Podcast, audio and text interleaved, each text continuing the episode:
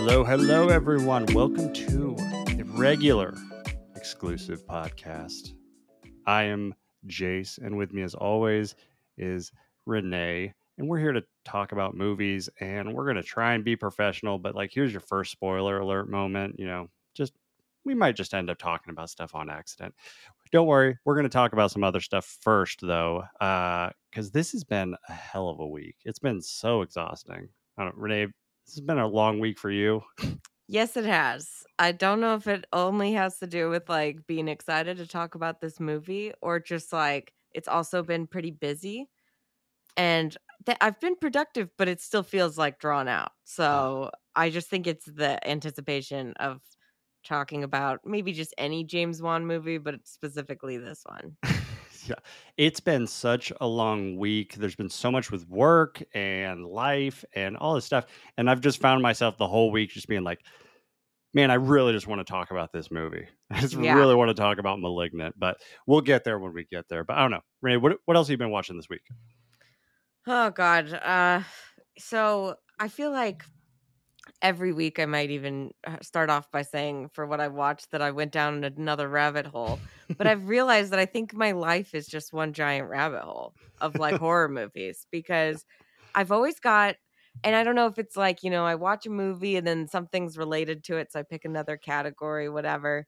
But um I also felt like I was really testing my limits this week because I was Mm. like maybe I can handle like movies that I thought were really scary before or movies that like would freak me out. Like uh I watched Eight Legged Freaks. this week. Ooh, good for Which- you.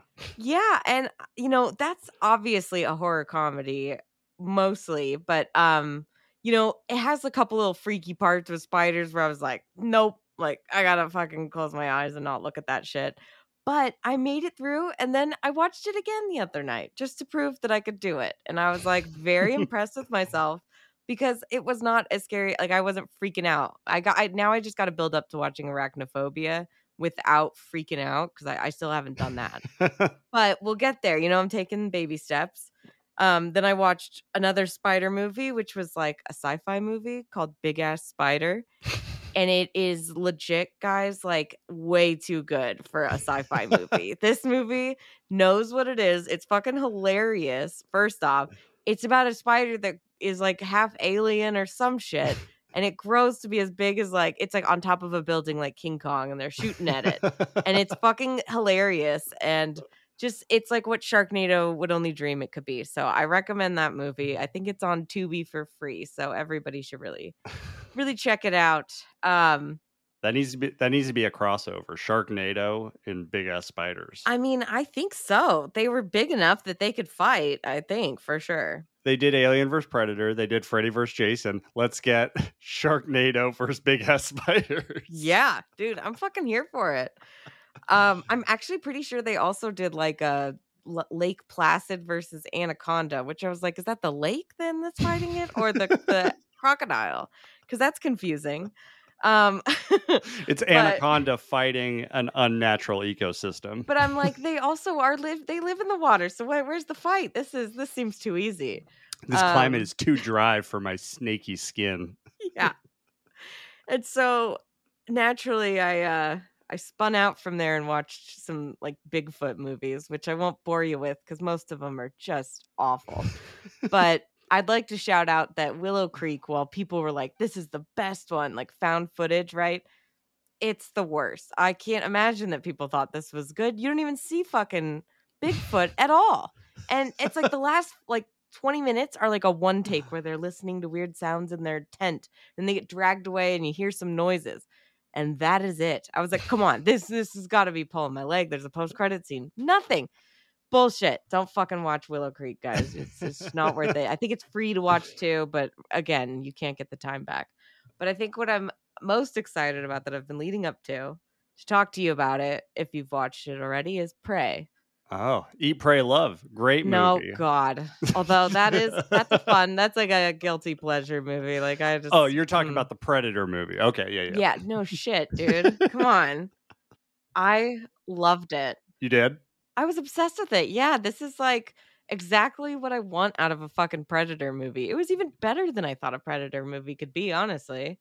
With Mm. uh a lot of the other ones we've gotten. They're just very uneven. Some real high highs and some real low lows. Real low lows. I don't know. What did you think? I had a real good time with it. I agree. Like it was super simple and that's where the beauty lies. Like the the original Predator is just like the most simple thing and it has a bunch of funny moments in it and great action. Yeah, this one was just like took all the fat off. It was just really simple plot, really fun, good action.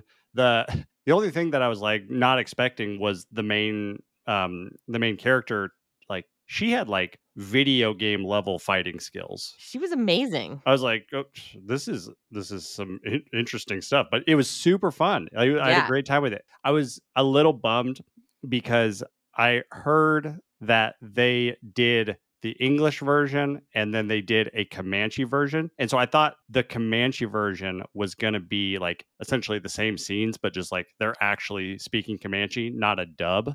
Oh And yeah, so- no, it's a dub. I watched like the first half in Comanche and realized it was a dub, but also I'd never heard Comanche. And so I actually thought it was pretty cool. But I then switched to the English because just I would So rather have s- actually understand it. well, no, it's the it's the mouths not lining up. Like I know they're speaking English. Like I Yeah. I I like subtitles. I I watch not English speaking movies, and I kind of wish that it was acted in Comanche. And then they just had subtitles the whole time because Yeah. that would have been really cool and unique. But um, but still, I really enjoyed the movie. It's not as good as the original, but it it's definitely better than probably all the other ones. That one and the Adrien Brody one, I, I like. Predators is good. Predators. Yeah, that's my that was like my second favorite after the first one. But now I think Prey is like up there with the first one for me because I think Mm. they just both have same vibe. I really love the actress and like when they when they said if it bleeds we can kill it. I was like, "Oh, fuck yeah. like hell yeah, that's the fucking same shit Arnold said." Yeah. I was super here for it and I thought the dog was just amazing and I was so happy. If that's ever been a hesitation for you in movies, the dog lives, okay? Yeah. Spoiler. Yeah, that's but the one spoiler people need to know. you do need to know that. There's a whole website about it. And so yeah i i i feel like that just made it great. I also wanted to mention that i loved the whole thing of like the predator starting off with like seeing those little animals eat each other. It was like a bug getting eaten by Mhm. like a what squirrel or some shit uh, like a woodchuck and then that gets eaten by the snake and then he kills the snake and it's Mhm. like he's just trying to see where he fits on the, like the food chain here and like he try to level up. up, yeah Yeah. and yeah. then like when he fights the bear, well, first he fights the wolf, I guess, and then the fucking bear was like amazing when he's like holding it up and you see the blood. you see the bear in the trailer, so Yeah, not not spoilers. Not a spoilers. He fights a lot of things in this movie, people included, and I just thought this was great. This was better than any Predator sequel. What is this? Predator 5, Predator 6, Predator I guess Predator Predator 7 if you count AVP movies, but I Depends. Yeah, it depends on if those are canon. I mean, I hope not. but I also like I just don't really remember any of them. So I hope this leads to just a series of Predator movies that are just set in different time periods. That's what people have just been going off on that with really cool ideas. They're like, I want Yeah. a samurai, I want some pirates. Then they Be said, but do it with other horror movies. They're like, get the ancient Greeks to open the Hellraiser thing, like fucking just some crazy ass shit. Like start planning to put Jason on like with the pilgrims. Like I was like, oh shit. this could be like a cool thing though although then it would just get old really quick you know whenever we say we want something studios give it to us too much and then we're stuck with a bunch of shit well i'm gonna have hope if they have the same team behind this one doing it then i'm here for it like because this movie was just just wonderful just, just excellent delightful. just delightful i've watched a lot of delightful stuff including Big Ass Spider. That movie is straight up delightful. It doesn't sound like it would be, but I swear. But that's like the rabbit hole that I live in on a daily basis this week. So what what have you been up to? I've actually had a pretty pretty good week of of watching stuff. Prey was was was a real good time. Uh Solar Opposites, have you ever watched that? No. It's Rick it's the same people who do Rick and Morty. Oh, okay. It's on Hulu, but um instead of Rick and Morty being humans, they're aliens Hmm. on Earth. And it's the same characters like Rick and Morty? No, no, no, no, no, no, no. It's same creators. okay. The voice, the voice of Rick and Morty, he is in this show, but it's very similar i humor and style. But yeah, they're aliens. It's kind of like Third Rock from the Sun. Oh yeah. like they're comedy aliens on. Earth. Yeah. Yeah, they're aliens on Earth, and they don't get how the world works. They just are there. Um, but it's it's so funny and it has like one of the best side stories ever. it's it's it's so great. Then watched a slew of horror movies. Perfect. Um, Throw them at me. one a rewatch, two of them on that have been on the list for a while, but um, watched You're Next. God, Such such such a great one. such such- a surprise. It's it's lovely. Yeah. it's it's a lot of fun. I got the wife to watch that, and Did she like it? well, I mean, uh, as I told you before, she doesn't tell me what she thinks of a movie until two weeks after we watch it. But I think I think she I think she had a good time. she hasn't mentioned it. She's still stewing on it, thinking Yeah. about it. She she didn't say, "Oh God." So yeah, I think she had a good time I would it. almost rather that. Nolan always just says he'll he'll say, "Well, I never needed to see that movie," and I'm like, "Well, fuck off then." I could have gone my whole life without watching that, and it's like every horror movie is like I just like. Oh, and I'm like, I know how you feel about horror movies. We don't need this this rant every time I ask you if you like a movie. Yeah. uh, but then I watched uh, It Follows Oh, that was the first time or rewatch? uh, first time. First time. So good. It's been on the list for a while. Yeah. So good. Wasn't it freaky and the music? It's kind of like in the same vein as that spider movie you're talking about. Like it has no business being as good as it is. Exactly. I mean, th- that's I will I would just like to clarify and say it follows is a lot better than Big Ass Spider. But you're right. They both are better than like either their name or their concepts would have you believe that they would be based on the Yeah. other shit that comes out all the time. Yeah. For anyone who goes and Googles It Follows right now, yes, that is the plot. Yes. That is the plot. We are saying that movie is wonderful. It is wonderful. We might have to do an episode on it because think I might. it's also a that. public safety message in a movie if you think about it. Okay. Uh, then I watched um movie you recommended, Oh, um X. Oh yeah. Wow. That was that was a lot of fun. Wasn't that the most fun? Like I feel like that was just a great movie through Oh. and through, everything. I don't know if I've ever felt myself hold myself back this much from talking about spoilers. Like I, I, want to talk about it. Yeah. It was such it was such a fun movie. Let's do Um, a fucking double or let's do an episode about it because there's an- another movie in the same universe, I guess, coming out soon Oh, yeah, in just a couple months, everybody, which you've probably already seen. So it's called Pearl. But maybe we'll do Mm. one around then because that would be a great double watch, especially if you, ha- you kind of have to watch X in order to get Pearl, I'm going to assume. So Maybe. Uh, yeah. Then last movie kind of rounded out, not horror wise. Um, watched Molly's Game. It's been on the list for a while. Yeah, that that one's Jessica Chastain and the poker, right? Poker. Yeah. Aaron Sorkin, I think, wrote the movie. I don't know if he directed it. I think he directed it and wrote it. Oh no, I- it's it's it's half an hour too long, so it's very Aaron I think he, he Um, definitely, yeah, he must but have. it's really good. Like other than you know the thirty minutes you could have cut out, like there's a lot of really great scenes in it that just like you're Mhm. totally there for. It kind of reminded me. Um, there's a lot of like poker scenes, and it reminds me of Rounders. Like Oh yeah, her her talking through the game and like reading people and I like do love movies when they do that shit. very like very rounders esque. I had a good time with it. That's cool. Yeah. That actually just reminded me that I watched uh I did watch one other movie that came out a couple years ago that I wanted to recommend. It's uh it's a horror movie, no shit, of course. What else am I gonna fucking mention? Um, but it came out in 2019. It's called Haunt, and it's written by the guys who wrote uh Quiet Place, the Mm. first one. And they're just awesome. And anyways, so it's about this group of teenagers that goes, they're looking for like one of those haunted mazes to go to go to or whatever. And they find this extreme one that you have to like sign a waiver and they take your phones and all this shit. And they're like, oh, perfect. Which like already a fucking bad sign and it's like out in this like fucking warehouse and then they start going through and then it's like then they start getting separated and then like they see one of their friends get attacked and like all this shit and they're like is it real and it's like it's really good it's like it's actually kind of funny sometimes but most of it it's like really dark and like scary like it's it's really great actually didn't didn't the Krasinskis write the A Quiet Place? no he i think either co-wrote or just directed. Oh, I think he did help. Like uh, they might have written the initial script and then he added to it, Oh, okay. and then he wrote A Quiet Place Part Two. Okay. so John these are the, Krasinski the people that are not. The two guys, yeah, that that wrote it. Um, the initial, the first one, not the second one. Gotcha. So yeah, I I forget their names, but just Nice. look up Haunt 2019. You'll be happy you did. Although if you're scared of shit, like you know, maybe don't, especially it- clowns. Is it streaming anywhere? Yeah. Oh, sorry. It's streaming, I believe, on Shudder for free. You would have a Shudder account. Dude, you can add it onto your Prime for like seven bucks a month, and you get all the fucking horror movies. I mean, I, between that and Tubi, I'm never gonna run out of con like fucking movies to talk about. you know what's crazy? You can do that with every channel. Okay. well, I'm just saying that like that just made it easier, so I don't have to go to another app. It's like all in one place. I I've been that's pretty much where I add those things. All right, let's take a little break and then let's get into Malignant.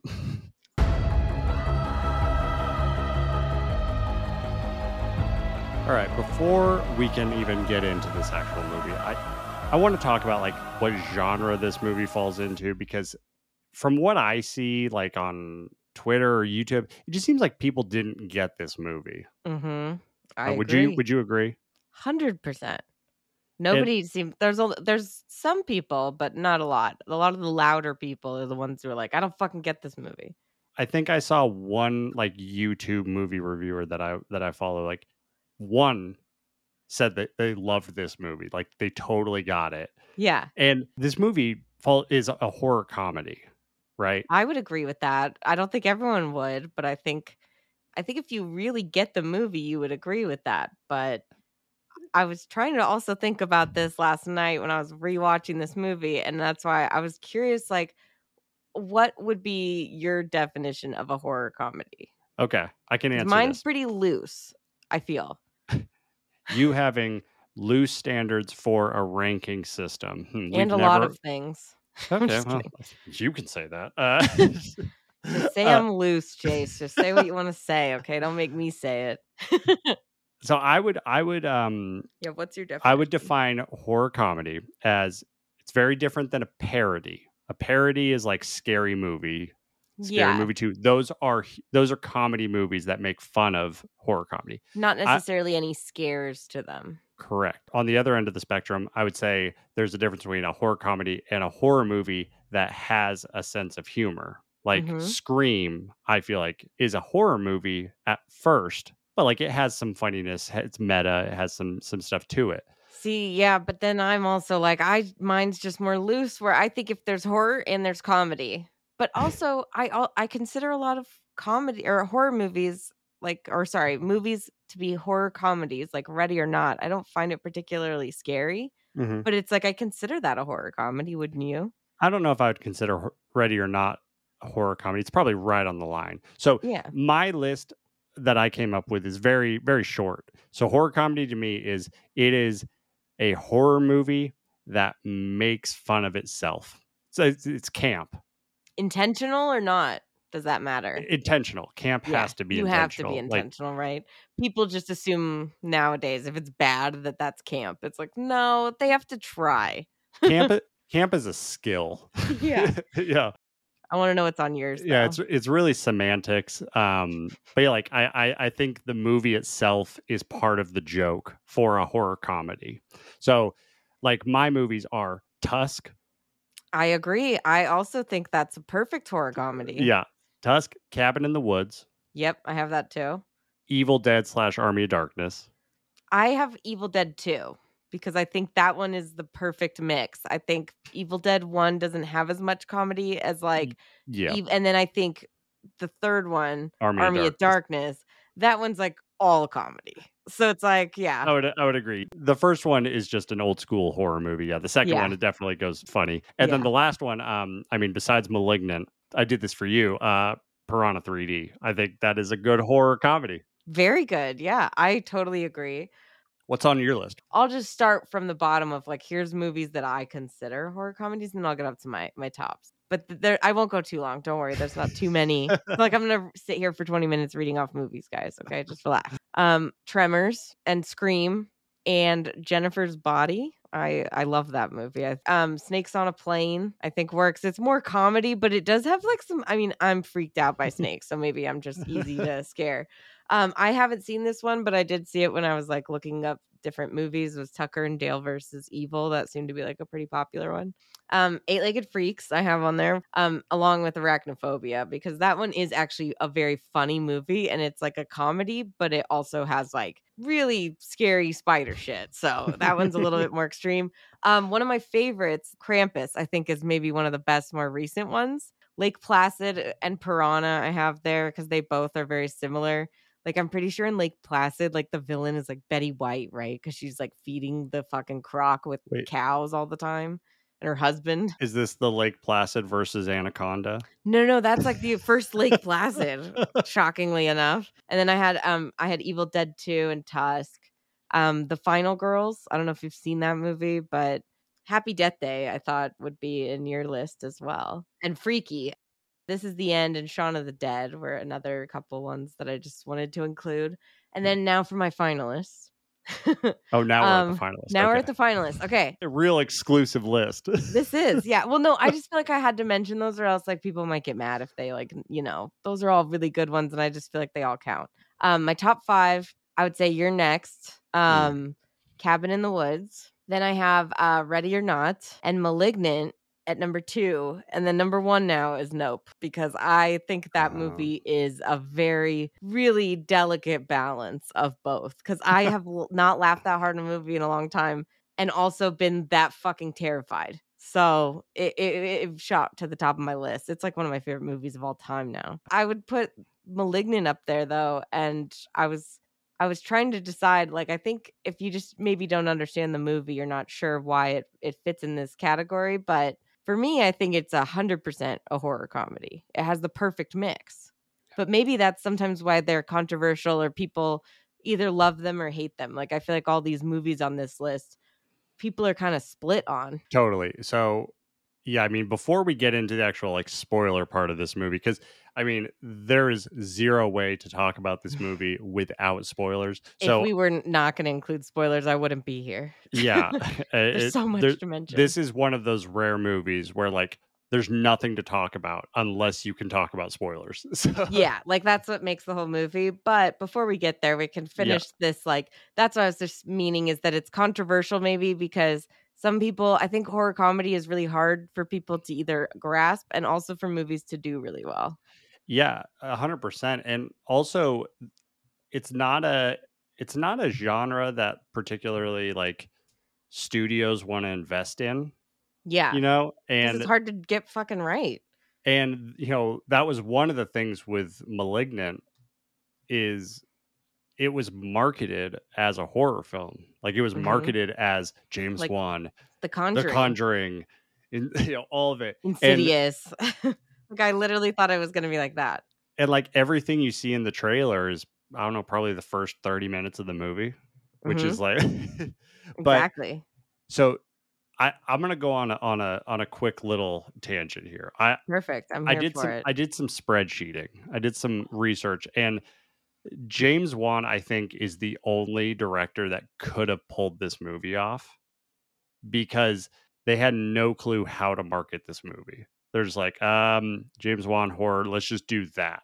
I think that that was actually intentional by James Wan. He wanted it marketed that way. I read a lot about this movie after I saw it because you'll understand after you see it. But uh yeah, I read that and I was like, interesting choice because I find that that's like the biggest hangup for people nowadays is trailers being either like too spoilery or misleading, but a lot of people are doing that with movies. The the only reason I don't know if I agree with you on James Wan being a part of it is because he posted on social media like, "Do not expect this to be like The Conjuring," but Oh, like he they, did? Yeah, they like marketed it as The Conjuring. I thought that that was like on purpose because he wanted to throw people off. I thought it was like a smart move because it seemed like that would also. I mean, if they marketed this movie for what it was, I don't know how many people would even watch because they'd be like, "What the fuck?" Or maybe it would have drawn him in. I don't fucking know, but I do feel that like maybe they were also like, yeah, the studio was like, this will get us more money. But then also he was like, yeah, but then maybe it'll even be better because you have no idea what's coming. And that's kind of the best way about to watch this movie. So maybe it's a little bit of both. Maybe. But either way, so like I I went in and I looked at how much money James Wan is responsible for in the horror franchise, er, horror world. I think James Wan is without any competition, he is the king of horror. It's not saying anything about Agreed. the quality of his movie or other people's movie, just sheer dollars. But Okay. he also knows what people want, He- what they he- like. He does. He started the Saw franchise, the Insidious franchise, the Conjuring franchise. The only other like big franchises that aren't listed here is like The Purge and Par- Paranormal Activity. And those are both dead in the water now. Nobody gives a fuck about either of those. Mm. I mean, I know they're still pumping out those fucking Yeah. Purge movies, but enough. Okay. We don't mean, care. Well, and like all of these franchises, James Wan's not involved in them anymore. He's the executive producer. He's just, but he's just cashing checks. He's like helping out, but yeah, he's just producing a lot of stuff. He's very busy, you know. And he also made Aquaman money. Yeah. So I'm saying just the horror world. I mean, Aquaman, that's a whole other tangent. He's the but- king of Warner Brothers, I think, after both all of this, if put together, I Yeah. think we could say he basically like dominates that. He's like their biggest moneymaker. A hundred percent. I'm going to prove it. Okay. So I'm ready for it. James Wan within those three franchises, the horror world, and this is all the Conjuring spinoffs because he gets credited back to all of them. Okay. He has brought in worldwide over 3.6 billion with a B billion dollars. Billion dollars. That's all I was thinking. But yeah, I mean, it's insane. Holy shit. That's not even the craziest part. Okay. It There's gets a- crazier. It does. There's a Oh, lot. shit. There's a lot of movies in this list that a lot of people haven't seen. Like all of the spin-offs and stuff. Like they're Hit not good. The stuff that James Wan is directly involved with, they're great. The budget for all of those movies, so 3.6 billion in revenue. The budget for all of those was 305 million dollars. Warner Brothers, just in gross numbers, has 12x'd their investment in James Wan. Like James Wan has Yeah. created the most successful money making machine ever. For comparison, okay, Marvel. Marvel, Yeah. the first Iron Man movie. So here, let's do this. The first Saw Okay. was a 1.2 million dollar budget. Very low budget. One million. The fir- the budget of Iron Man was 140 million dollars. Exactly. Iron Man grossed almost 600 million dollars. Saw grossed over 100 million dollars. Saw had an 87x return, whereas Iron Man had a 4x return. Mm-hmm. Because they're they have to spend so much money So on much all money. these fucking movies. That's why they're getting all this.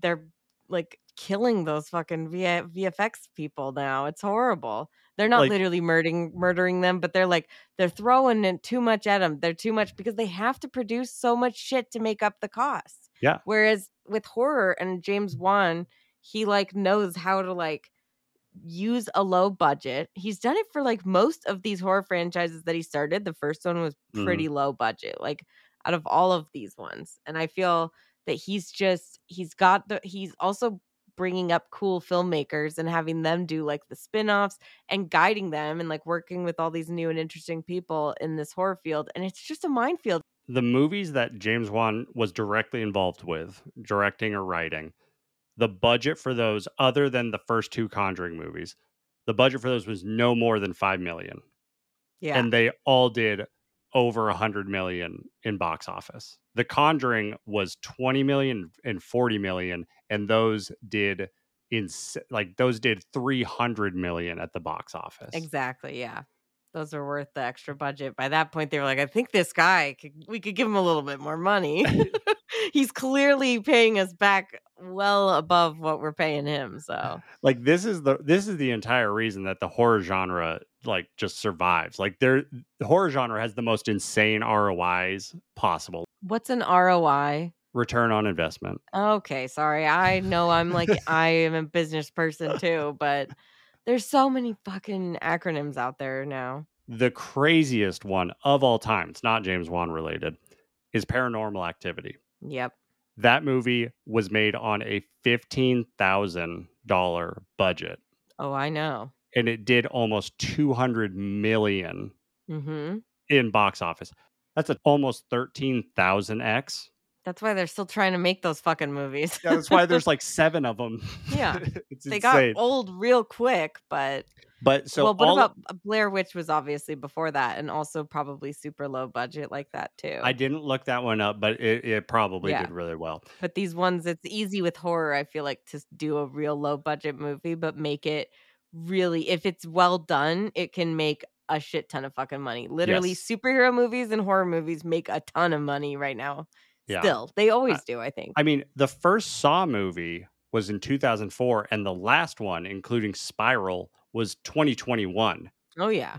They've been busting out Saw movies for 20 years, and they're still making a 10x on that franchise. Yep. They're making a new one going back with like, it's like combining. I don't know if it's characters from, I don't think it's characters at all from the spiral, but like some of the team that worked on that will be also working on a new one, focusing more on the actual guy who played on the actual jigsaw character again. God. But I thought I I don't remember what happened with those movies. I went and saw all of them in theaters. Oh, yeah, But- I've, I've seen them all. And they're, they're it, it's insane how bad those movies are, and they're so successful. good. The Yeah. the greatness of the first one keeps you coming back for more because you're always like, this is it could be that good. I mean, Yeah. I, no no doubt it won't be, but It's- like you have that nuts. hope. He's great at starting these things. Like all this to say, Malignant is the most unsuccessful movie that James Wan has made in terms Yeah. of box office. It also happened during the coronavirus, so theaters shut down. So like it did like 34 million. On a 40 million budget, right? This movie, like it, it- just looking at it, it's almost like James Wan, like he was owed this movie. The movie he wanted to use, like I've made you guys so much money. Just Mhm. fucking give me this. Let me do it. this is legit what happened i was going to mention but uh literally the reason that this movie got made which like this Yeah. would never be made by a fucking studio ever especially like with this much of a budget but he literally had just made them like over a 1000000000 Mhm. dollars with aquaman and he and they wanted him back for aquaman 2 to lock him into that and he said i'll do aquaman 2 if i get to do one for me and he, they said okay we'll do whatever and like they gave him a great budget and he fucking made this movie that was just a love letter to horror movies that he loved and a style that he loved and i just think fuck yeah i Yeah. hope that they continue to do it with him because he he deserves making one for one for the people one for him because i'm here for both of those kind of movies whatever he does i honestly For- just uh, am uh, agreed. I mean, Aquaman wasn't my favorite movie in the world, but I, I'll I, I love James Wan.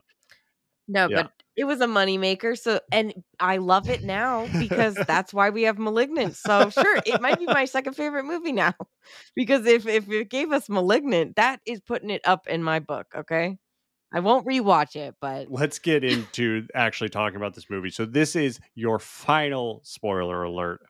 There's no way to talk about this movie going forward Turn without talking now. about the ending.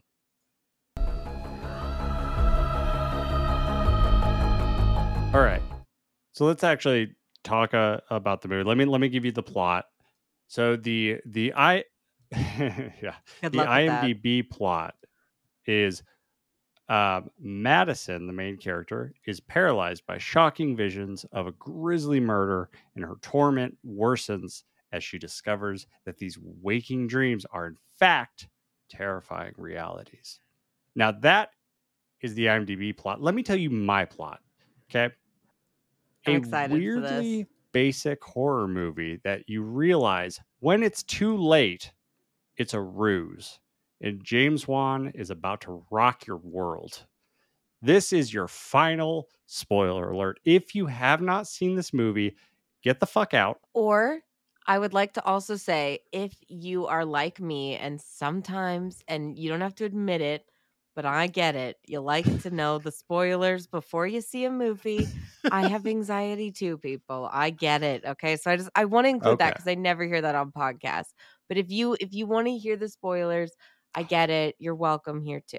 Don't Oh, feel so shame, love right okay? there for the listeners. I'm just saying that there's got to be somebody else like that. And if if I heard that on a podcast, I would be like, "Thank God somebody finally." Because I feel like I'm I'm always like, "Oh shit, I'm listening when I shouldn't be." This is like one of the only movies I can think of. But this is one of the movies. Yeah. Is like the twist ties the entire insanity that you watch together, and, and like it's it's not like spoiler is like an understatement in terms of this. Yeah, like I will say that I also like I do look up spoilers for movies, but not for every movie because I do believe that like like I didn't look them up for Nope and I did not look them up for Malignant because I was told not to for both. Like everyone, I mean, obviously it kind of just goes with Jordan Peele, but people, I wasn't thinking like I was like, oh yeah, I totally would have looked up *Malignant* because it's like, oh, like you know, a Conjuring spinoff kind of thing, whatever. But everybody in the early reactions were like, don't read a fucking thing about this movie. Just hang in there till the last like 40 minutes. And I was like, I am now very interested because this looked like a real run of the mill fucking movie. Yeah. The the one thing I would tell people kind of in hindsight with this, I wouldn't spoil the movie, but I would tell you if you feel like you're supposed to laugh, you are. You're it's okay to laugh throughout the whole movie. It it is intentional. And that's Mhm. that's the beauty of this movie. it's its beauty and its curse, I think, because it's caused a lot of people to not get it or not enjoy it. And that's really why we had to pick it and talk about it because, you know, you guys might get here in like 30 years, but Jason and I will have been here this whole time in the malignant hive. We'll get to that later, but just wanted to say, yeah, welcome. This is the malignant discussion. The thing that stood out to me, just like without spoilers, is I thought we were past this. we are we are past the spoilers, but it's a, it's a weirdly basic movie up until Yeah. the moment. It's a it's a pretty standard movie. I don't know. Would you would you agree? Oh yeah. Well, that's what yeah, I would say for like for what you're expecting like you get that, but it's also like a little bit extra. Oh yeah. Like I think it's also, you know, it seems like a typical like ghost story and ghost movie for a lot of like the movie, right? It seems like a standard like demonic possession, imaginary best friend who turns out to be a murderous ghost of some sort or ghoul or some other supernatural We've never shit. seen those. That's what I'm saying. There's so many of those because guess what? They're fucking scary. Okay, they're easy to be scary. Um, but they they work, and so people make a ton of them. This one just looks like another one. I only went into this movie to see it like the day it came out. I mean, granted, I didn't go to the theater. I'm sorry. HBO Max, any of those movies, I'm like, okay, then I'm staying home. I can stay home and Like- not spend thirty dollars at the theater. Awesome. Exactly. yeah. Like what? Okay. And I could pause the movie to go to the bathroom because that's my biggest problem nowadays. And not to say that like I can't make it through a movie, but like, man, my bladder has been killing me lately at every Marvel movie. Um, but anyways, yeah. So with this movie, it's like I only went to see it, or I only was like, I need to watch it the same day because it's James Wan. That was all that I was like, okay, that's the only thing it has going for it. Other than that, it looks like that. And then I was like laughing throughout it, but it was like I kind of felt like, oh my god, I don't know, like should I be laughing? I'm not sure. You know, you kind of Yeah. this movie gives off this vibe where it's like it's very run of the mill. Like I was like, oh, this is such a stereotypical plot for a movie, you know. Oh, the pregnant wife, she's a nurse, she helps people every day, and she has an abusive husband and he beats her, and then she loses the baby, and she's lost five babies already. And it's like, oh yeah, this is like the most it's like a soap opera level of drama, and I think that's where maybe people have a disconnect. What do you think? You're you're hundred percent right. Like this this movie has so many tropes to it, Mhm. and I'm I'm someone who, who to to steal from one of my favorite movies, uh, V for Vendetta. Um, I need to watch that again. it's great. Uh, You mentioned it a lot, and it's a great. he has a line. He says, "Like God, I don't play with dice, so I don't believe in coincidence." This movie has so many tropes in it that I don't think it's coincidence. I, I think it's to- it's very immaculately crafted, and that's kind of Mhm. the weird thing of it. The movie almost ha- it has kind of like a B movie kind of feel to it. Like there's nothing original about the story. Like the camera work is incredible. It's James Wan to the max, but like the story itself, there's a lot of kind of like familiar stuff. Like there's not really a lot of original things. Do you get that vibe? I get it too, and that's what people are like. It's basically like this movie, or it's basically like this plot, or like you've seen a lot of this stuff before.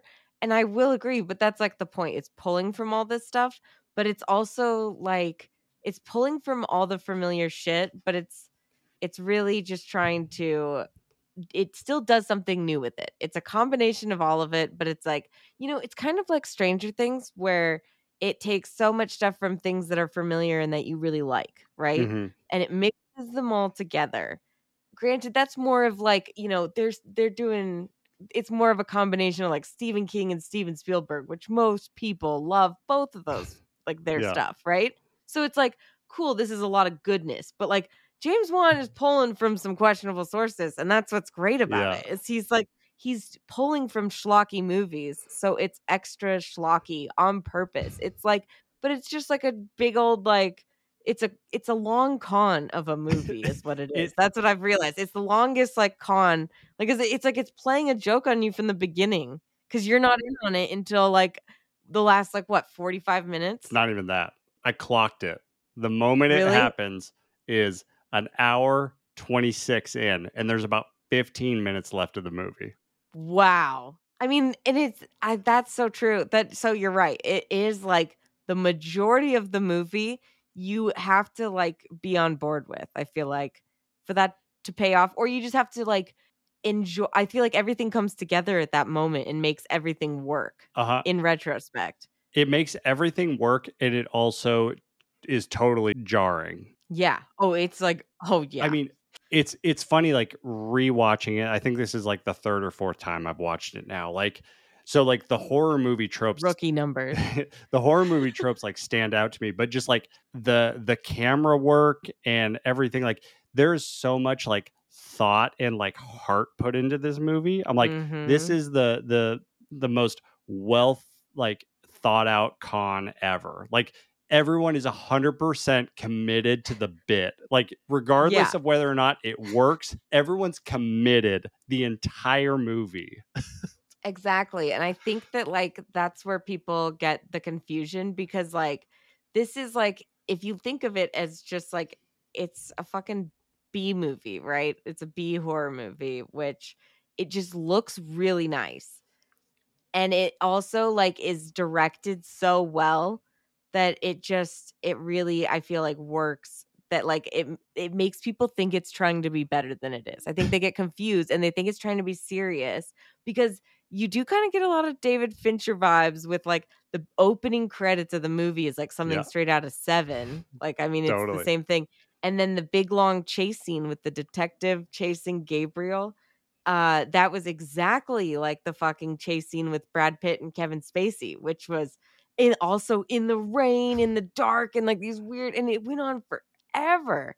And it was the same fucking thing. Although Gabriel's doing like Matrix level shit in this movie, but so there's a little difference. But you know what I mean? It kind of gives off the same style, and the filmmaking so high quality that because it looks so good and because it's done so well, people think it's trying to be like an A level, A tier movie. But it's like this is like trying to be a B movie from the get go, yeah and it right? and and on like the twist you know at the end one thing that i think this movie that makes it really stand out from some of the other movies that we listed in our in our horror movie horror comedy movies is they kind of reveal the the twist like the humor part of it like cabin in the woods you learn you see what's going on halfway through the Early movie on.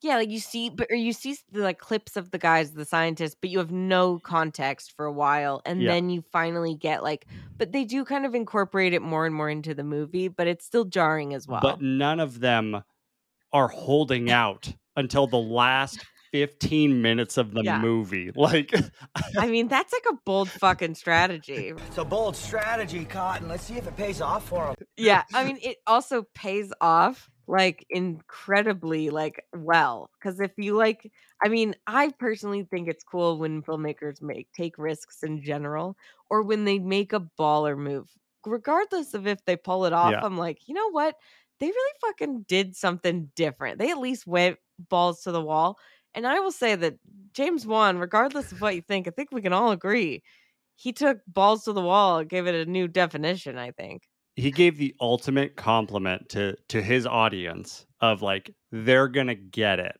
they're gonna follow Exactly. along with this with this hour long joke because he leaves hints Yeah, there's laugh out loud moments for a long time before you get to the last 15 minutes. i have a, I have a ya. whole list of notes that as i was watching i was like signs that james wan is fucking with you Exactly.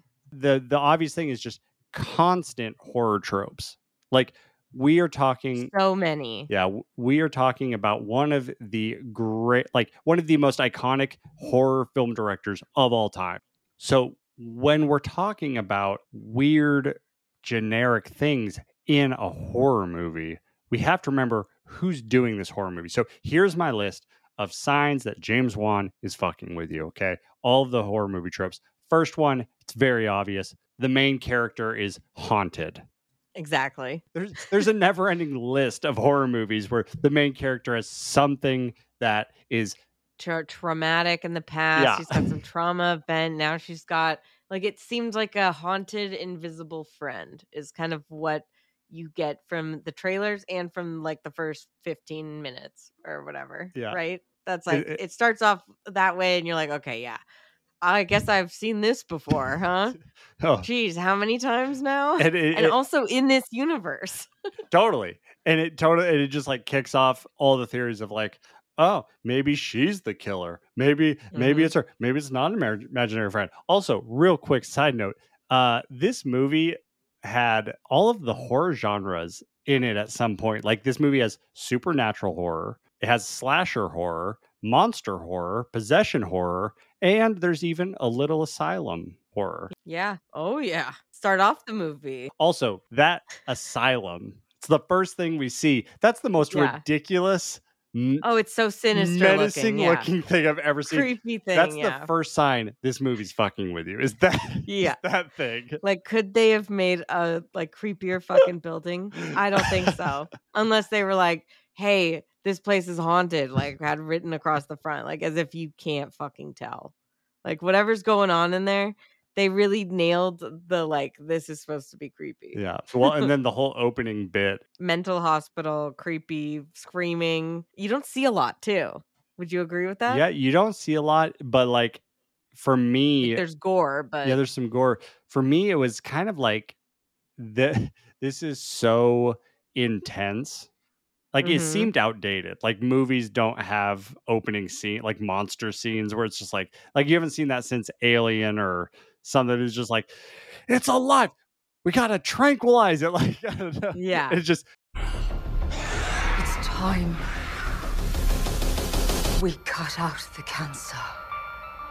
this is so over the top it's hilarious like if you didn't get yeah. if you didn't get the nudge from the opening bit that this is kind of funny, then like lighten up. It, the movie's supposed to be funny. Then you kind of transition into like soap opera territory. oh yeah, which is another way that it gets like hey he's fucking with you Yeah. right is that your next one on the list because i feel like that's another good so point my next he's fucking with you, and this one to me was like this is the first like obvious he's fucking with you is the I'm adopted reveal. Mom told me that my biological mother died during my birth. Sydney, I'm adopted. I laughed. My, I laughed out loud, like laughed my Me ass too. off when I saw that. I'm like, no shit. yeah it's literally the perfect combination of them taking it so seriously the music cue really loud right there and then also like the way that she just says it like it's so like the most shocking thing in the world and then the sister like looking at her with her eyes like as big as possible like so shocked. I mean it's like okay this is a soap opera now. Like this is even too much for a soap opera. You're like this is like hilarious like obviously. Uh-huh. And i guess maybe some people think oh is that on purpose? I think it's just he's trying really hard. And i'm like have we not all seen james wan's movies? Like i think we can all agree he's smart Yeah. and he knows what he's fucking doing. Let's let's give it to the guy. Let's trust him. I think he knows what the fuck he's up to yeah like the the funny parts and the the the disconnection of stuff is so obvious that it's just like this doesn't james wan is known for his attention to detail So it's like this doesn't Yeah. make sense. And this this what ties to what you're saying, like with it kind of being a B movie, in that like mm-hmm. there's so many things not explained in this movie, and it's and it's it's because it's intentional. Like none of none of Gabriel's abilities make any sense. No, but again, at that point, if you're questioning this movie once you've seen Gabriel's full reveal, you're doing it wrong. Yeah. Like that's it. You just you need to let this movie do what it does and let it happen to you. That's that's really the first thing. Let it all happen because it's gonna be wild. Jesus, take the wheel. Like this, you're here for a good time. This is Yeah. And it's like Gabriel alone is like so creepy and yet fucking awesome too. and it's like such a nasty, like so much gore in this movie, but it's like 80s gore. This movie is basically like an homage to 80s B movies. A lot of different filmmakers, a lot of different like kind of influences and some other years too, but like that's a lot of this movie and it really it like knows what it's doing on purpose is is the thing. totally. And the like not explaining Yeah. his powers thing. Oh yeah. How does he do technology? I don't understand. He's like got the shine, but it's just for technology. I don't know. How does he make phone calls? That's just a throwback to iconic super like is iconic horror Yeah. people like Freddy Krueger. Why is he in dreams? Yeah. Who knows? But he does it. Nobody exactly. They don't give any fucking example. You're right. Jason Voorhees doesn't have to run. He can just teleport apparently. Uh And also, how does he keep coming back? And like at the end of the first one, he's like a fucking kid, and then the next movie, he's like all grown up. My- It, there's no explanation between movies. uh, Mike. Myers, um he's Michael Sorry. Myers. Come on, it's not Austin Powers. You do this every time. You got to watch Halloween Kills. Mike Michael Myers, uh, he's survived what, like being electrocuted, drowning, stabbing, being lit on fire. He survived everything. Oh, that guy. Yeah, he's like that's why they call him the Phantom or the Shape. And Sorry, he just can't be killed. They just they haven't revealed that he has the Captain America sold super soldier serum thing, and that but like that explains they just haven't revealed it yet. But But it's exactly. It's like when I'm watching like Malignant, and whenever Gabriel's controlling shit. I mean, for the first half of the movie, you think it's like a ghost or a spirit, so you're like, okay, that's. It doesn't like make you question it until you, you get the reveal of Gabriel, and by that point, I was just so delighted. I'm not. I'm not gonna fucking question this movie now.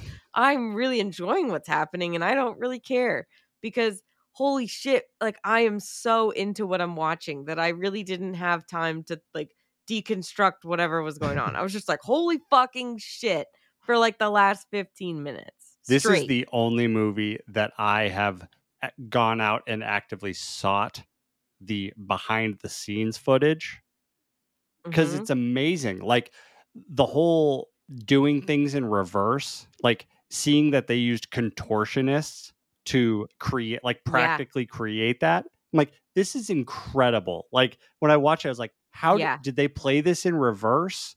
they do everything practically and it's insane because that's what the coolest thing because that's ex- like the, it's great because it's like like i feel that now that you've seen x like x is very similar where it's done in a way that like it feels like a movie Yeah. from the 70s and like this is done in a way that like this is how movies did things in the fucking 80s they used a lot of practical Yeah. effects like all the time and that's one of the reasons that i I've honestly really come to love. I used to be like scared of like the body horror from the 80s because I was like, oh God, it just seemed so gross. But like you remember when I first saw The Evil Dead and I like almost threw up halfway through. I just feel like it was so nasty. I was like, what the fuck? But now I watch it and it's like no big deal because I'm just like a psychotic person at this point, I guess. But I feel like this movie, like, I don't know. I love that shit. Yeah, I'm here so like for it. there's the whole It's 80s. totally 80s and there's there's so much of the of the stuff that's like totally familiar to us but it's laced Mhm. in with all of this really incredible stuff like the way james wan like films things like his cinematography like going up the stairs chasing after the main character or like the eagle eye like yeah. Like Oh, yeah. robot arm grabbing a stuffed animal toy camera thing like Mhm. like it was just amazing with this totally unoriginal plot like it was like, like that's what keeps you engaged and then the villain you're like Yeah. oh great another like slasher villain and then like you see him kill the person for the first time you're like are they backwards why are they moving like that like yeah. there's these little Oh, these little just like salt bae sprinkles of originality that you're just like okay i'm here Yeah. i'm what what Yeah, it kind of it's crazy. I think that's like the biggest reason that people don't understand this movie is that it's made so well and it's directed so well and like some of its influences and styles are like associated with movies that are like Mhm. top tier, right? Whereas this movie is like that same quality, but it's like trying to be a schlocky B horror movie, which not everybody loves. I'll grant them that. But if you understand that going into it, I feel like it really changes your mind about things because, especially like, yeah, it seems like a stupid supernatural horror, but like if you've once you see the ending and you know that Gabriel and her are the same Literally. fucking person, you go back and rewatch it and you're like, oh my God, it just gets better. And then you also understand more of the jokes that you might have missed the first time because it's all a little jarring.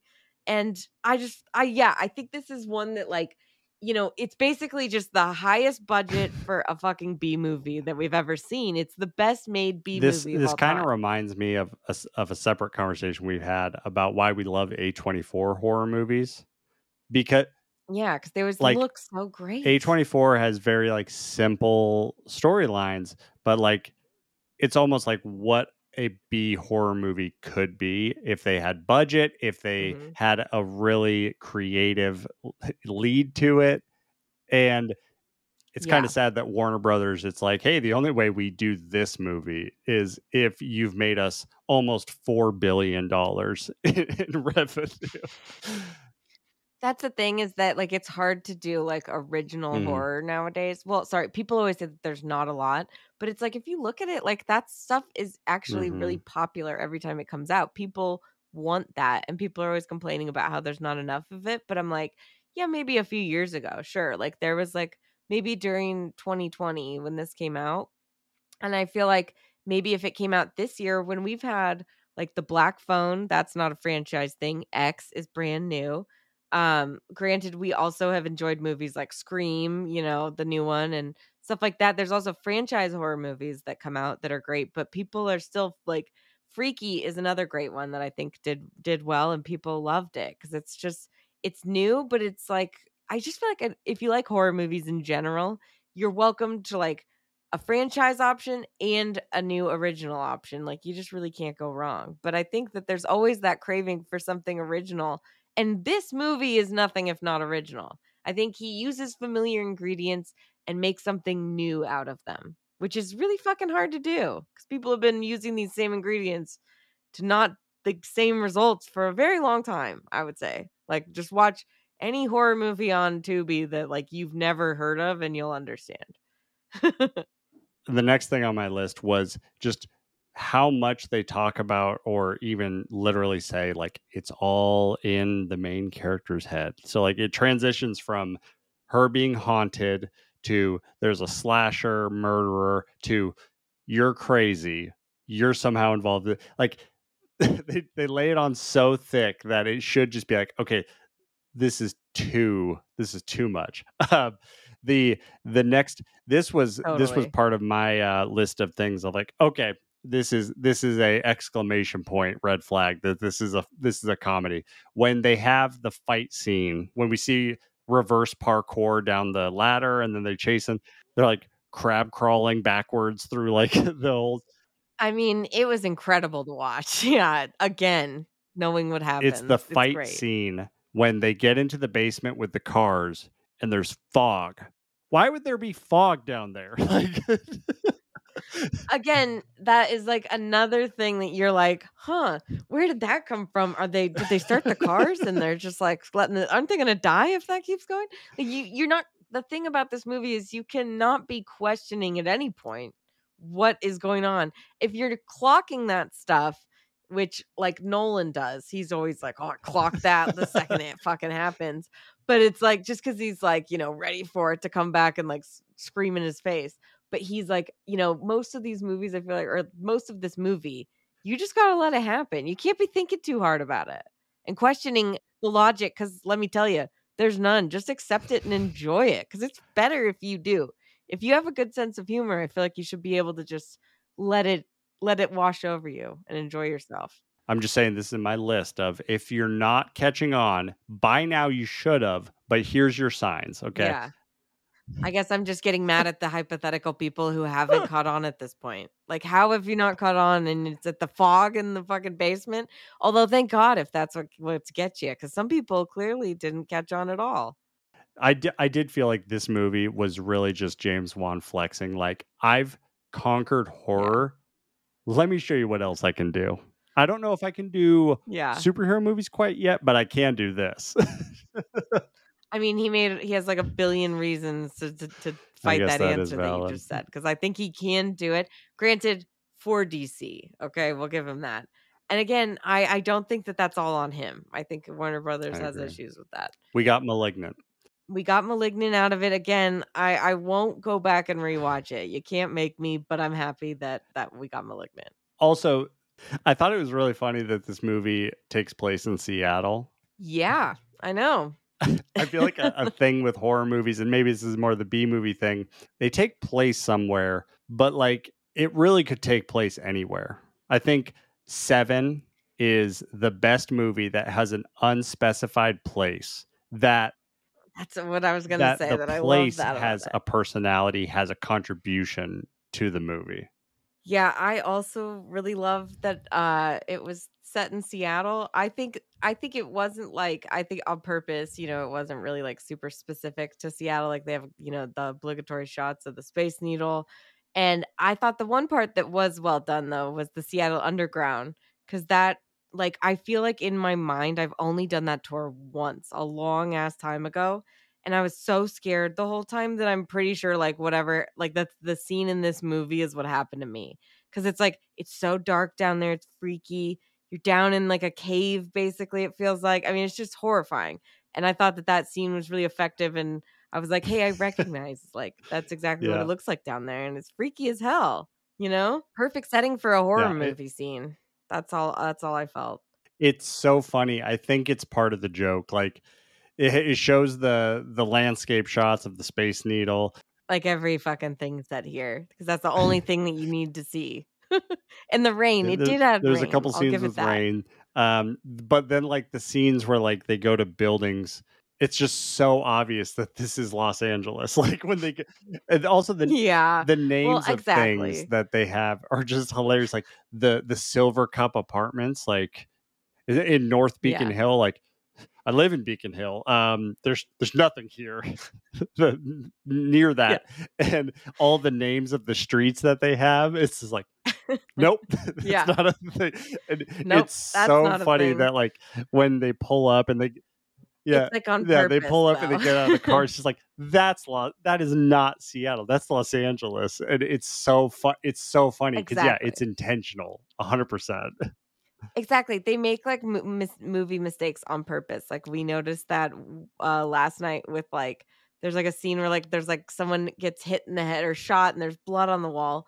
I think it turns out that it's like it's the end and it turns out it's Gabriel's imagination, but he's like there was blood on the wall in that scene and, and now there isn't. And I was like, yeah, well, give it a second. I think it either explains it or also it's kind of one of those things that like they do those on purpose just to kind of do whatever. And like the same thing with mm-hmm. Seattle. Like they don't really care about making Yeah. it look like Seattle, except for the underground. I will give them that. But I was happy to like get Seattle in a good movie because I feel like it's had like a real image problem lately with like being a locale in a movie or like let alone a good thing because I feel like since you know the ring was like early 2000s I was like not like oh man I'm going to move there but it was like you know that I feel like that really represented like it looked like Seattle. It, it felt a little bit I mean it was creepy as fuck but like it, it was a good movie. It was you know set here It so did do. It did do some damage to the ferry Well, business yeah. with that Oh, whole don't horse getting bring it up. I destroyed. can't even think about it. That's the one hang up I have on rewatching that movie. I mean, but also like the first time I watched it, I don't think I slept for like 24 hours. I'm pretty sure I was just like traumatized and I saw that fucking horse scene over and over. So, anyways, after that, which is like, yeah, terrifying movie, but also like it was a good thing for for Seattle. I felt then we just really after Grey's Anatomy, which you know now is kind of fucked, but that's a good thing to associate it first with us. Then we get really into a downward spiral, and it only gets worse after Twilight with uh which Ugh. yeah, I know it's Forks, but whatever. They go to Seattle once It's Seattle by movie, yeah. association. And it's Yeah. always I mean, they're just the worst. And then it gets 50 shades of fucking gray is the next one. And that oh man, I remember they shut down the fucking freeway like on I-90 or something for I- like I, a remember day that. to film that movie and people were pissed. It wasn't like, oh, cool, they're shooting a movie. It was like, fuck, Fifty Shades of Grey. It was like the third one, too. People were like, fuck those stupid ass movies. Like, I can't fucking, it's gonna take me three hours to get home because of fucking Fifty Shades of Grey. That's not okay. We got we got three movies of that bullshit. And like five fucking Twilights. So that's what I'm saying. We were really due for like something good here. I feel like I can't think of a lot of others that maybe like there's smaller movies that are set here, but this was like, fuck yeah, Malignant. That's a great fucking movie, in my opinion. I think it's a good look for us that we're in a good movie. And James Wan, fuck yeah. I did r- randomly get an email. This was a couple years ago. I think this might have been during 2021. I got a, a couple random emails of thank you for renting 50 Shades of Grey. Thank you for renting 50 Shades Grey Darker. And I text my wife, I'm like, what the fuck are you doing with, with our Amazon? And she's like, she's like, sorry, you're out of town. I I just decided to binge them all. And I'm like, you decided to binge these, all three of them. You couldn't find them streaming and couldn't illegally download them. We paid for these. my mom was the same way. She made us go see them in theaters, if you can imagine. And I was like, Mom, the last movie I want to fucking see with you is Fifty Shades of Grey. And she made me and my sisters go with her for each one. And I felt like it was like that scene in The Office when like they're like Phyllis is listening to Fifty Shades of Grey audiobook in her headphones and they're like she's getting all horny and like like she's like getting all like she's like humping on her chair and shit and like like leaning over there getting all hot and they're like this is so upsetting i i can't be around for this she's listening to porn and then Ed Helms takes Yeah. it. he's like yeah exactly they pour the water on him it, it's great i'm just saying like that's how it felt going to see those movies and i paid more for them in the theater so i get your pain it's upsetting and i'm this movie basically like saved us we were on the brink of to- total failure i think I will I will give him credit though. Um the the house that she lives in looks like an old. Seattle house, like in Queen like in but Queen it's Anne. huge and there's like so much It's room huge. between properties Yeah, that's the other thing. I'm like, okay, uh, this movie starts with you being a nurse and your husband, besides being a deadbeat and abuser, seems like he's unemployed because he's at home in the middle of the day, just like watching sports. I don't knowing how much things cost here in Seattle. Um, I don't think this would No. work. This Realistically, is like she's also like, and then he yeah, secretly dies. rich and her family has been paying for this so this estate's been in the family for like 1800 years yeah Yeah, like you're going on a limb.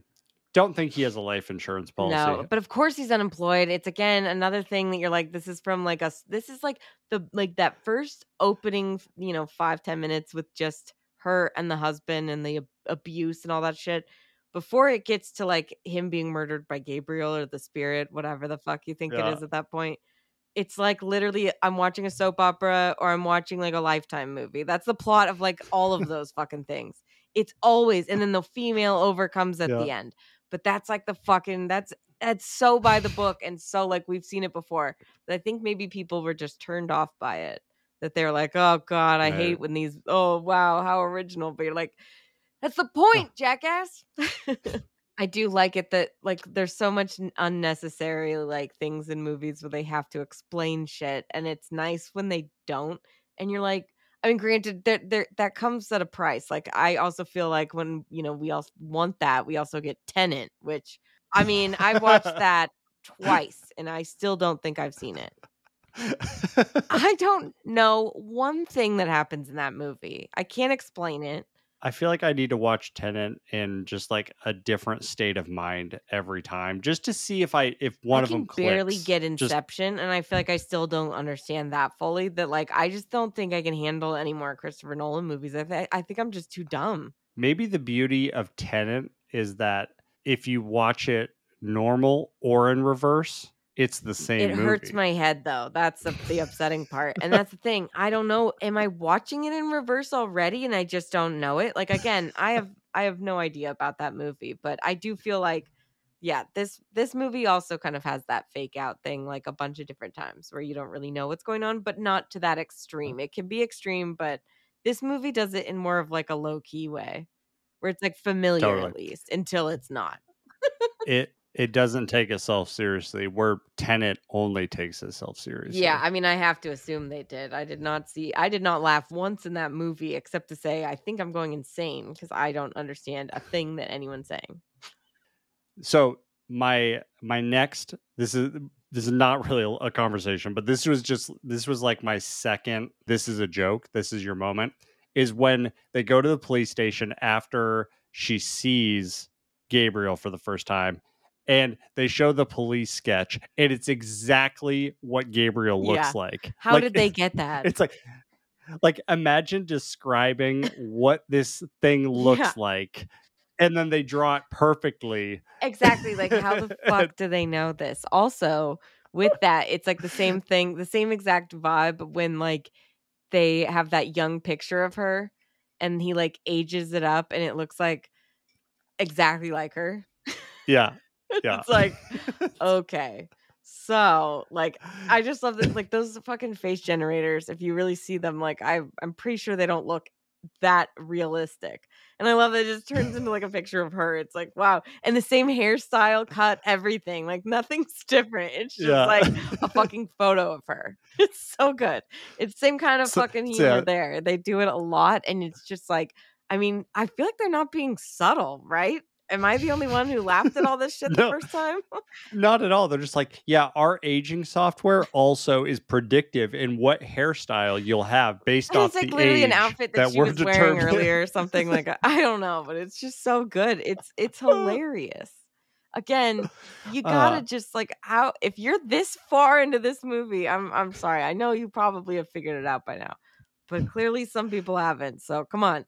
for for the people that are listening to this and they've watched the movie once and they weren't picking up it's okay. Go back and it's totally It's fine. not go back and watch it again. It, it is. It's okay.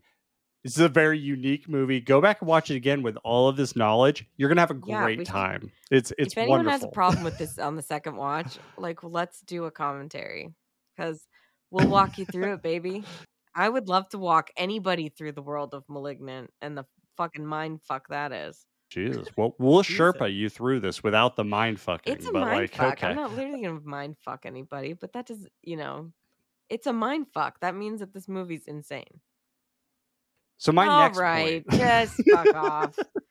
God. uh so this is really this is the second to last point before Thank the God. Moment okay so this is just my la- this is my own personal laughing moment when the sister goes to the asylum to find the tapes W- the scene where she parks the Oh, God, prius yeah. up to the edge of the cliff i even i don't know why it's so funny but i laugh my I ass know off exactly why whenever it's so funny. It's because it's just Yeah. like this wide shot and the prius pulls up to the cliff it's hilarious because it's literally like gives me anxiety when I watch it because I'm like, oh my god, she's gonna fucking go off the cliff. But it's that's what's so funny is because it's like that's just a little oversight of like something that would be in a B movie of like we didn't have time to redo it or like redo that scene. We only got one shot, you know. It's like we get one shot and then we're going. It's like the fucking room, you know, like that kind of a thing. we, we we filmed this in the parking lot and we green screened Yeah. the whole thing it's hilarious Shot. That's all we have. Okay, so let's just do the best. we pulled the we pulled kurt's Prius up to a 7-Eleven and we just green screened it and it and I it was mean, awesome. Hilarious if you have a sense of humor. I feel if you're not laughing at that, I question what you.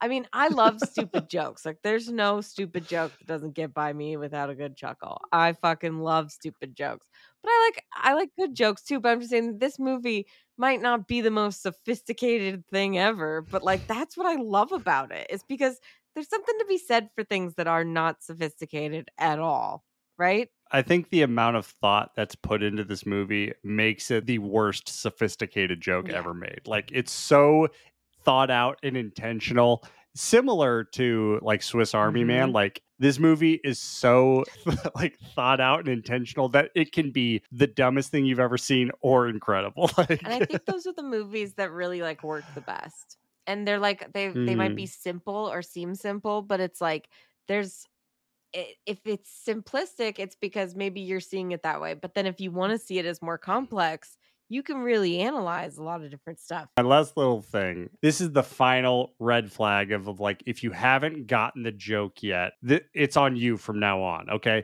it's when the sister is she's finding the videotapes in the hospital then um madison is in the prison remember we are allegedly in Seattle. The prison is filled with people that they're not in Seattle. Like there's disco person, there's trailer park girl, like they just look like they're picked up from like just they're totally supposed to look like just like they're other horror movie yeah, but people. also like they don't belong. Like this isn't real, which it is. That part Is part of yeah, the it's joke. the joke because she thinks that she's just still sitting in this jail cell the whole time. But then when she's in the jail cell and you get the whole they start beating the shit out of her, then it like lines up with the sister watching the videotapes of her as a kid, and that's when you get your big reveal.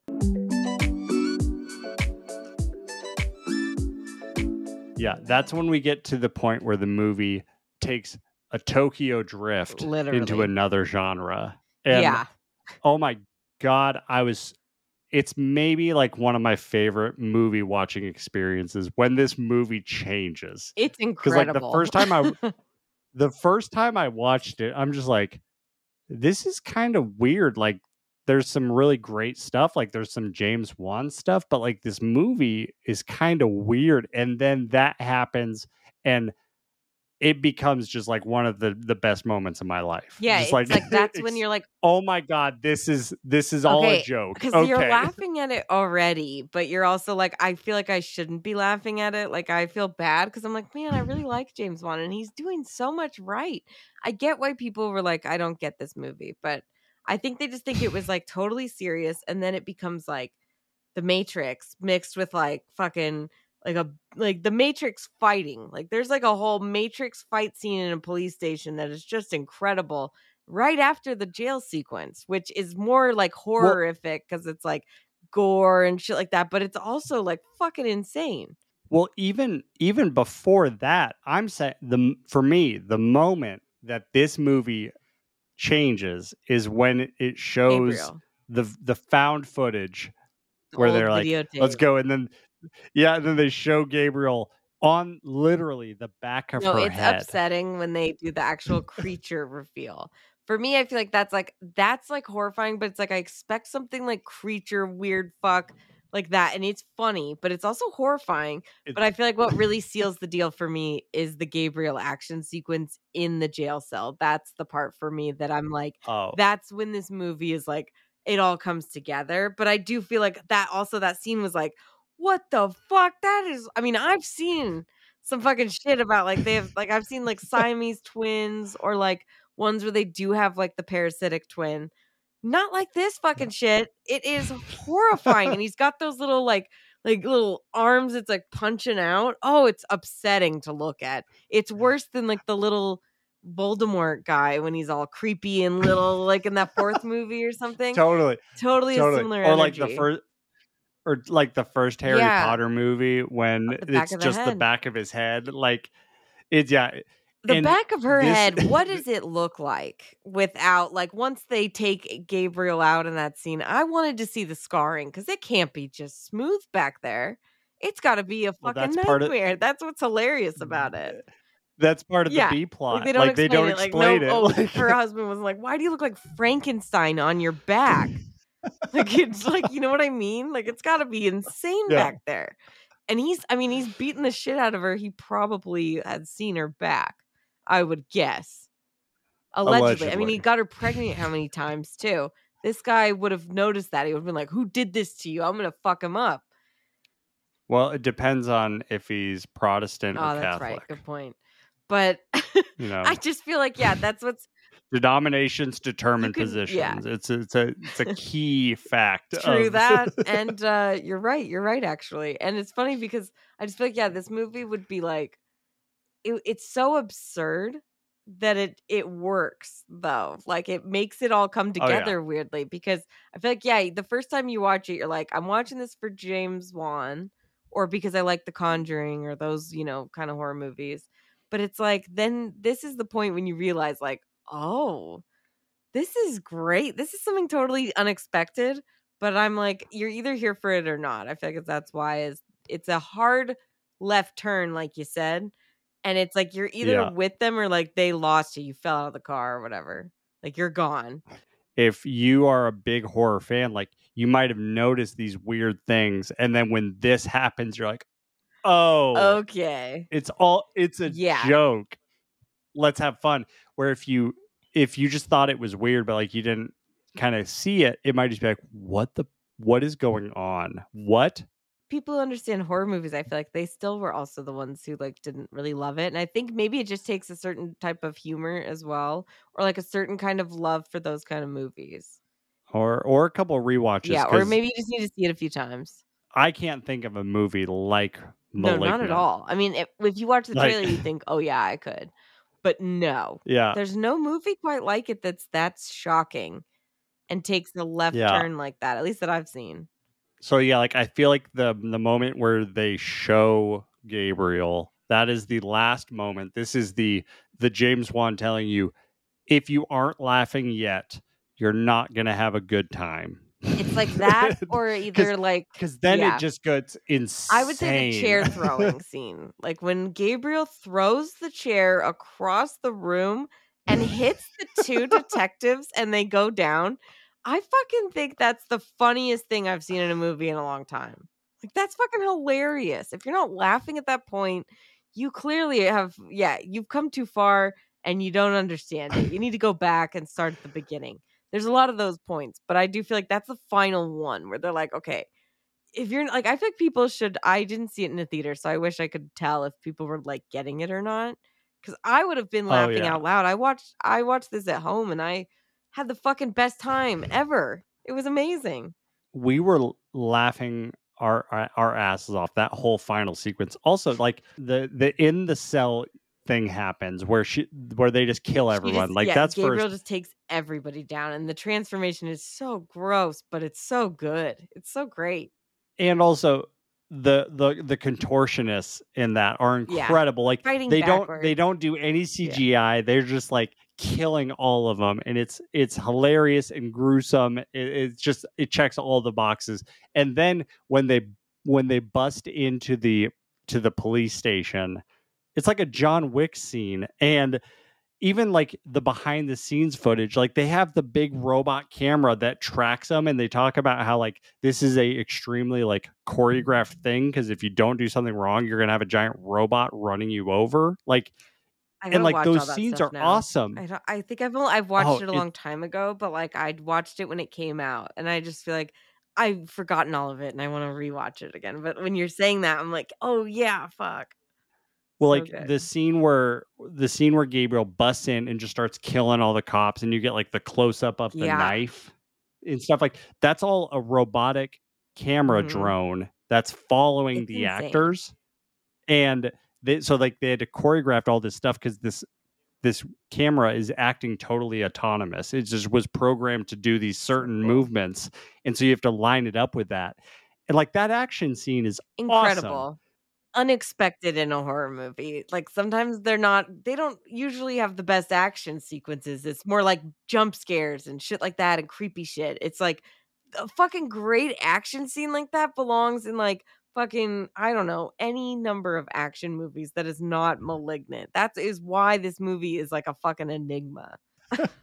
the last the, the last 15 minutes nothing prepares you for what's about to happen Nothing at all. for the last 15 minutes that's why it's the greatest long That's- con of yeah, all time it's like, I, I said earlier that it starts the same way as the dark half. I will say it just not at all end like the fucking dark half, where like his evil twin thing comes to life and starts killing people too. But my god, it doesn't look like Gabriel, and it does not do exact like anything like what Gabriel fucking does.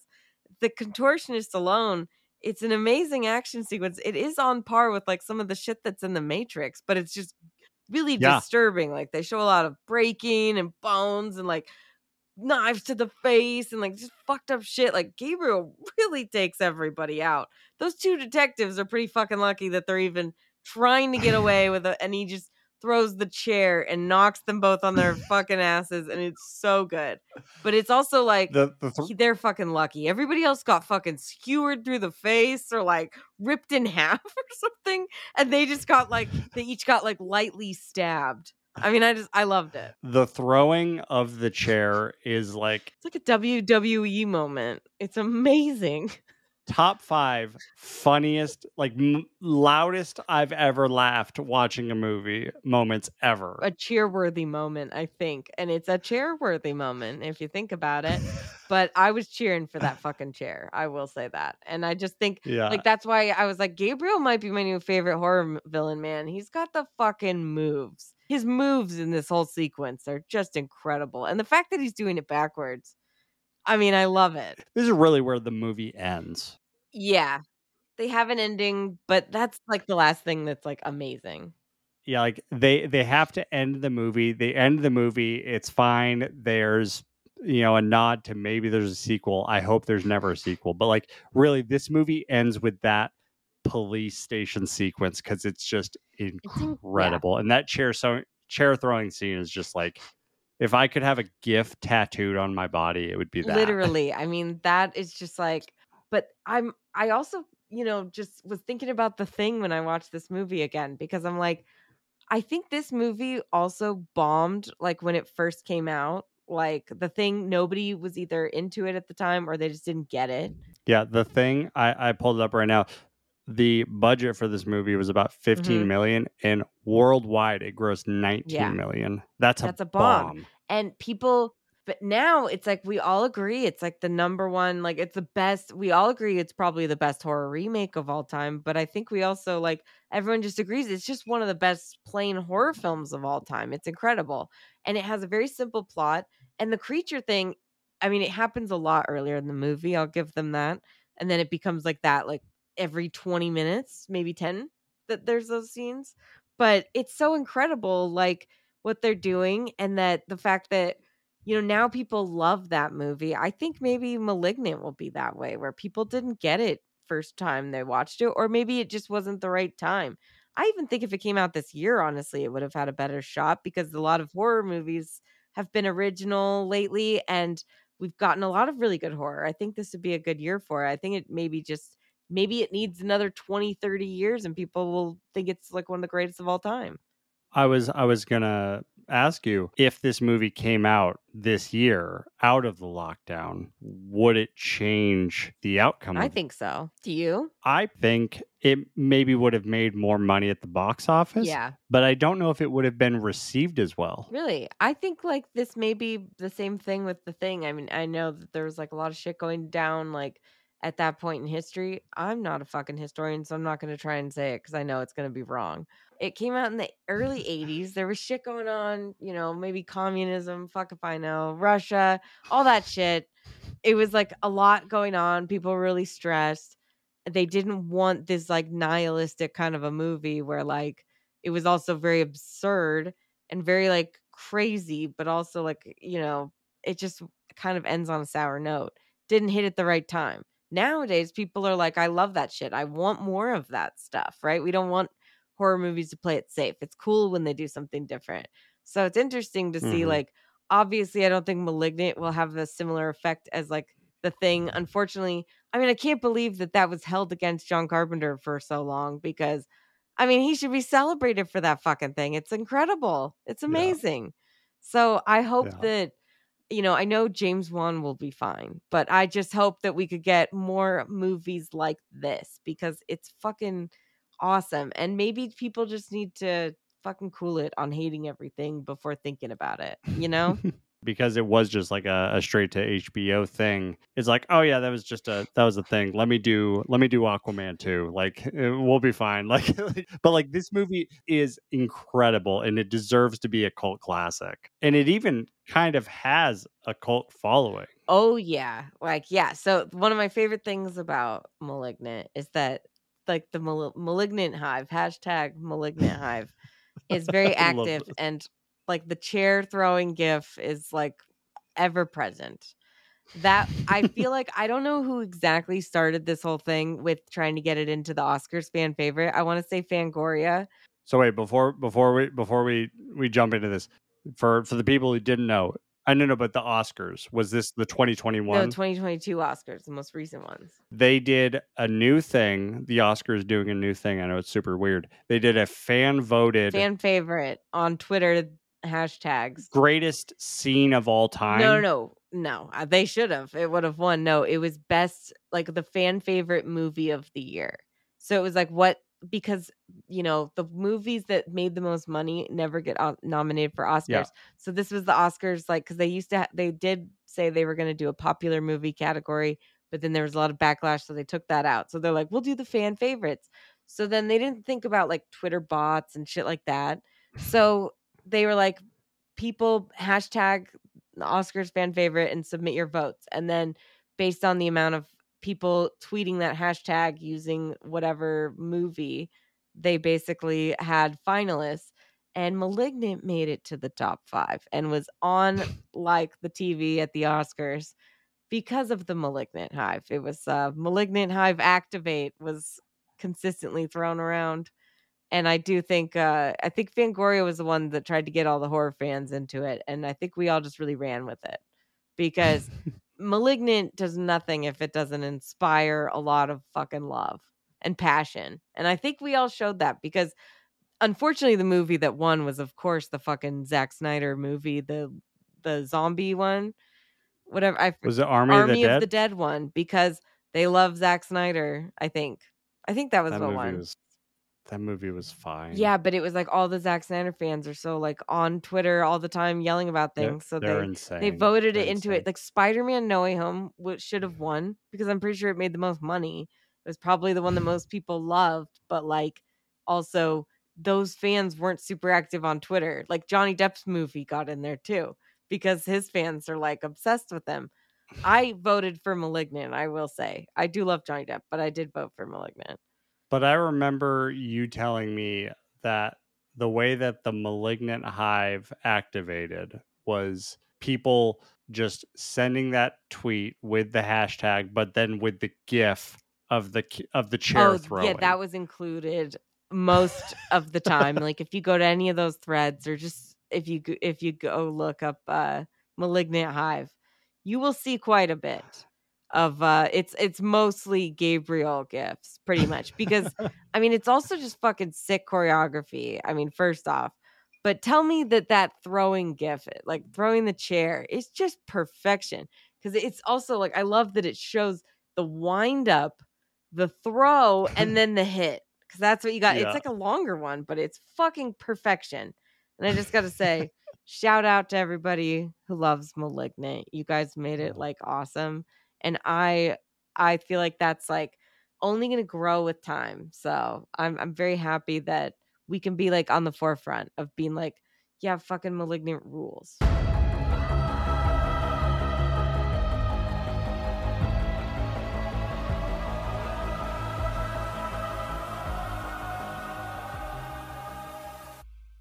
All right. Thank you, Malignant Hive. You activated, and it was wonderful. Thank you so much for sticking along and talking about this great movie. God, this was so much fun. We love this movie fun. so much. literally we we couldn't shut up about it so thank you i hope i feel like if you really love this movie that's how much you love it though Yeah, there, there's really only one way to to feel about this movie. It's either in love or What the fuck? yeah. Yeah.